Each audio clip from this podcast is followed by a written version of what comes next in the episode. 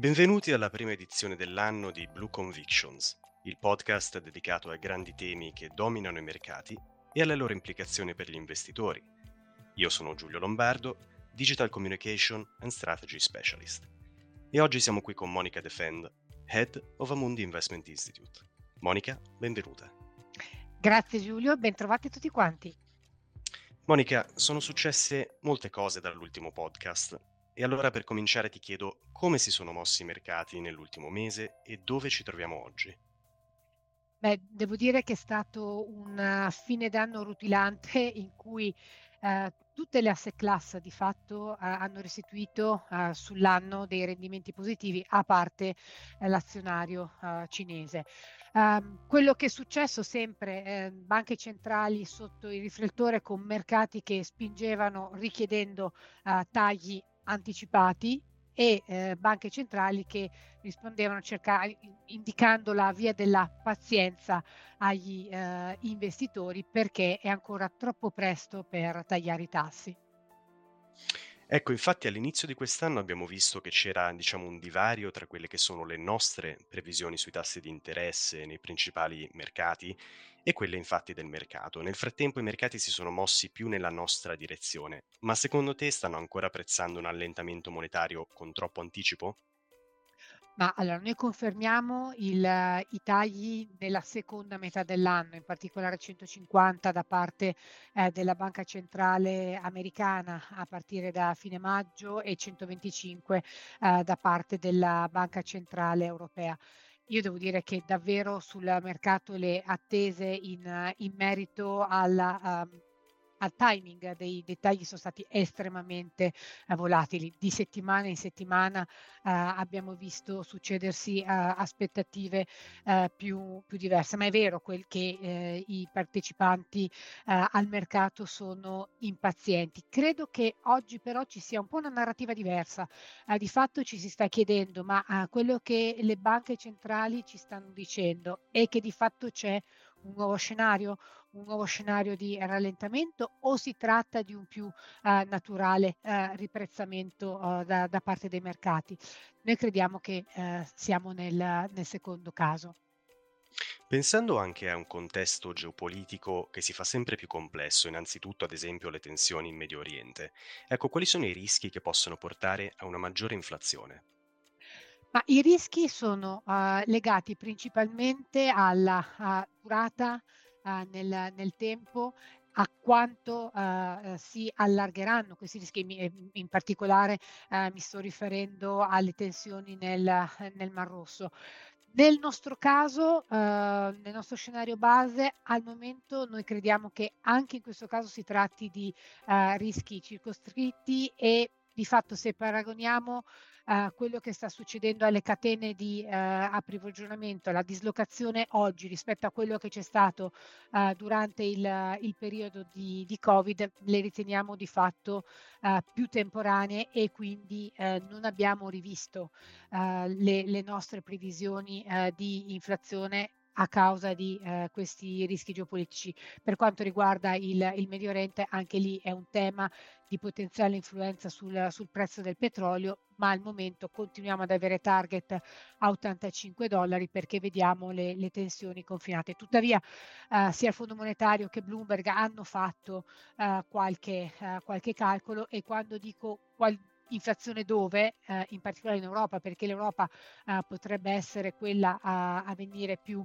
eh, penalizzata, ma insomma se eh, questa situazione dovesse protrarsi per 12 mesi con un raddoppio eh, dei eh, costi di eh, spedizione, con un picco a 12 mesi e poi eh, progressivamente ehm, in 18 mesi la, le, le, tensioni ehm, convergere, eh, potrebbe esserci un più 0,7 sul, sull'inflazione, ma uh, ripeto, al momento pensiamo che siano uh, rischi geopolitici circoscritti in quanto a ricadute sui prezzi dell'inflazione. Grazie Monica, ma guardiamo anche allo scenario economico globale. Quali sono le tue aspettative per quest'anno, partendo magari dalle principali economie? Ma devo dirti che nell'ultimo mese sono due uh, le economie che um, ci hanno stupito e su cui vorrei soffermarmi. Primo, gli Stati Uniti, c'è più crescita e c'è eh, meno inflazione, sono positive contribu- tutti i contributi, tutte le componenti che contribuiscono alla, alla crescita. La domanda domestica ha rallentato sì, ma meno uh, del, delle attese. Eh, ci sono state eh, delle sorprese positive sulle componenti più uh, volatili, eh, le esportazioni nette eh, e le scorte. Quello che secondo noi vale la pena davvero monitorare con attenzione è il reddito disponibile reale. È uscito a più 2,8 verso un'attesa di 1,7. Il reddito disponibile reale su- supporta i consumi. È vero però eh, che l'indebitamento eh, via carte di credito credito è davvero a livelli eh, estremamente elevati.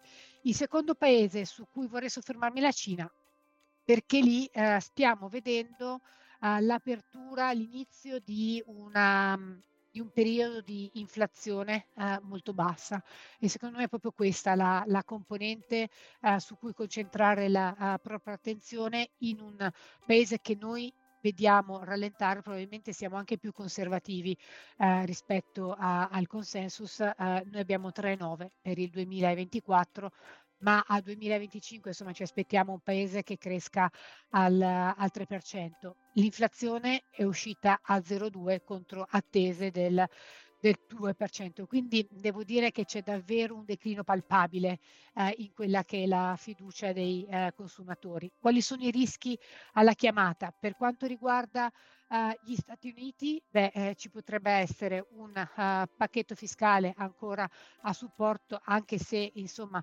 sono da sei mesi uh, che il ehm, il, la componente fiscale supporta il, il GDP con 1,07. Il secondo aspetto è guardare alla stagione di reportistica degli utili che eh, sono uh, ancora abbastanza forti. Per quanto riguarda uh, la Cina, la sorpresa potrebbe venire da uno stimolo fiscale al di là uh, del, del, del, delle infrastrutture e eh, un programma mirato di, di supporto al, uh, al settore delle case. E in che modo tutto questo si ripercuote sulle tue convinzioni di investimento? Allora, c'è stato sicuramente un cambio di razionale, eh, cioè se eh, in maniera un po' stilizzata eh, e semplice andiamo a individuare quali sono i fattori che eh, sottostanno alle nostre eh, raccomandazioni quindi posizionamento, quello che noi chiamiamo um, fattore economico, eh, questo adesso eh, è più a supporto, è più a supporto di eh, un'esposizione alle attività eh, rischiose, perché abbiamo visto dei dati eh, migliori e la recessione negli Stati Uniti molto probabilmente eh, sarà abbastanza superficiale. Quello che gioca contro sono le valutazioni e l'aspetto tecnico, ma quando gli elementi si combinano così, allora vuol dire che se ci dovesse essere una correzione del mercato, quella diventa una uh, possibilità uh, di un'opportunità di, di acquisto, non, uh, non, di vendita. Quindi questo, se vogliamo, è il cambiamento uh, significativo. Poi uh, sul, sul, resto abbiamo um, riposizionato sulle attività rischiose più che altro via uh, opzionalità, sulla parte di duration l'abbiamo gestita in, in maniera abbastanza tattica e non ci sono ancora questi grandi trend top down che permettono uh, un posizionamento molto chiaro e uh, in uh, direzione univoca rispetto alle, alle classi di attività. Monica, abbiamo parlato di Cina, ma vorrei chiederti anche negli altri mercati emergenti dove bisogna guardare, cosa sta succedendo, cosa è importante per gli investitori oggi.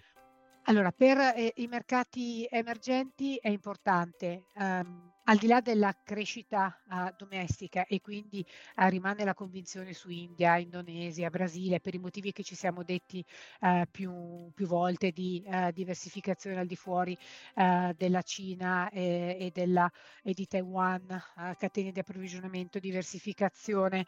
Ehm, sulle fonti eh, energetiche, sicuramente un dollaro in, in indebolimento e tassi americani a ribasso saranno favorevoli, ma per questo dovremmo eh, aspettare ancora un po'. Quindi rimangono i temi più, uh, più strutturali per avere una performance e quelle storie top down uh, di cui parlavamo prima, dobbiamo davvero avere l'inversione del ciclo di uh, politica uh, monetaria che por- americana che porterà a tassi più bassi e dollaro.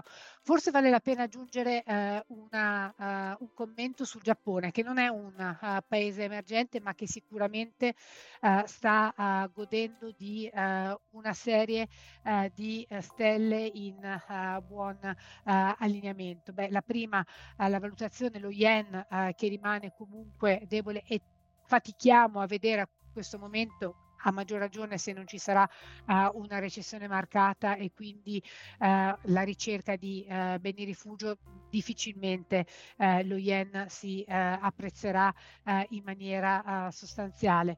Però in, in, Giappone c'è una fase di reindustrializzazione, c'è comunque programma di riforme sulla governance aziendale per cui eh, è uno yen debole eh, che sicuramente eh, aiuta il comparto azionario giapponese. Chiarissimo. Senti Monica, per concludere, io so che tu sei appena eh, rientrata dagli Stati Uniti dove hai avuto modo di presentare anche il nostro outlook alla borsa di New York. Volevo chiederti, c'è stata qualche domanda interessante, qualche spunto?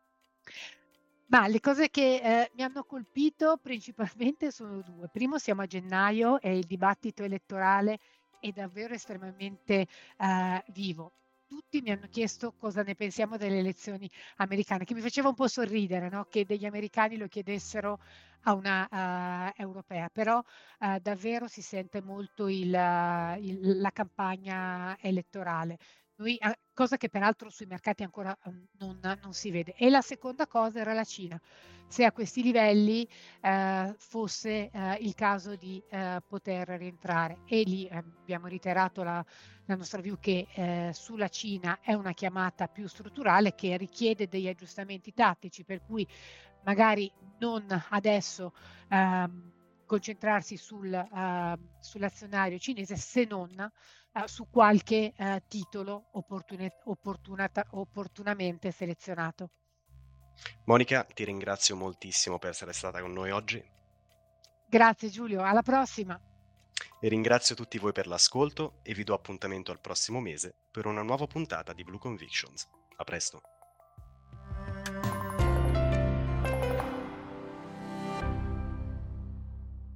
Presente registrazione audio ha finalità meramente informative. Le informazioni in essa contenute non rappresentano un'offerta di acquisto o vendita di prodotti finanziari, una raccomandazione di investimento e non sono da intendere come ricerca in materia di investimenti o analisi finanziaria. Le opinioni espresse riflettono il giudizio di Amundi al momento della loro diffusione e sono suscettibili di variazioni in qualunque momento, senza che da ciò derivi un obbligo di comunicazione in capo ad Amundi. Non si garantisce l'idoneità a qualsiasi scopo di investimento delle informazioni fornite, le quali non devono essere utilizzate come unica base per assumere decisioni di investimento. Eventuali dati riferiti a performance passate non sono un indicatore attendibile di performance attuali o future.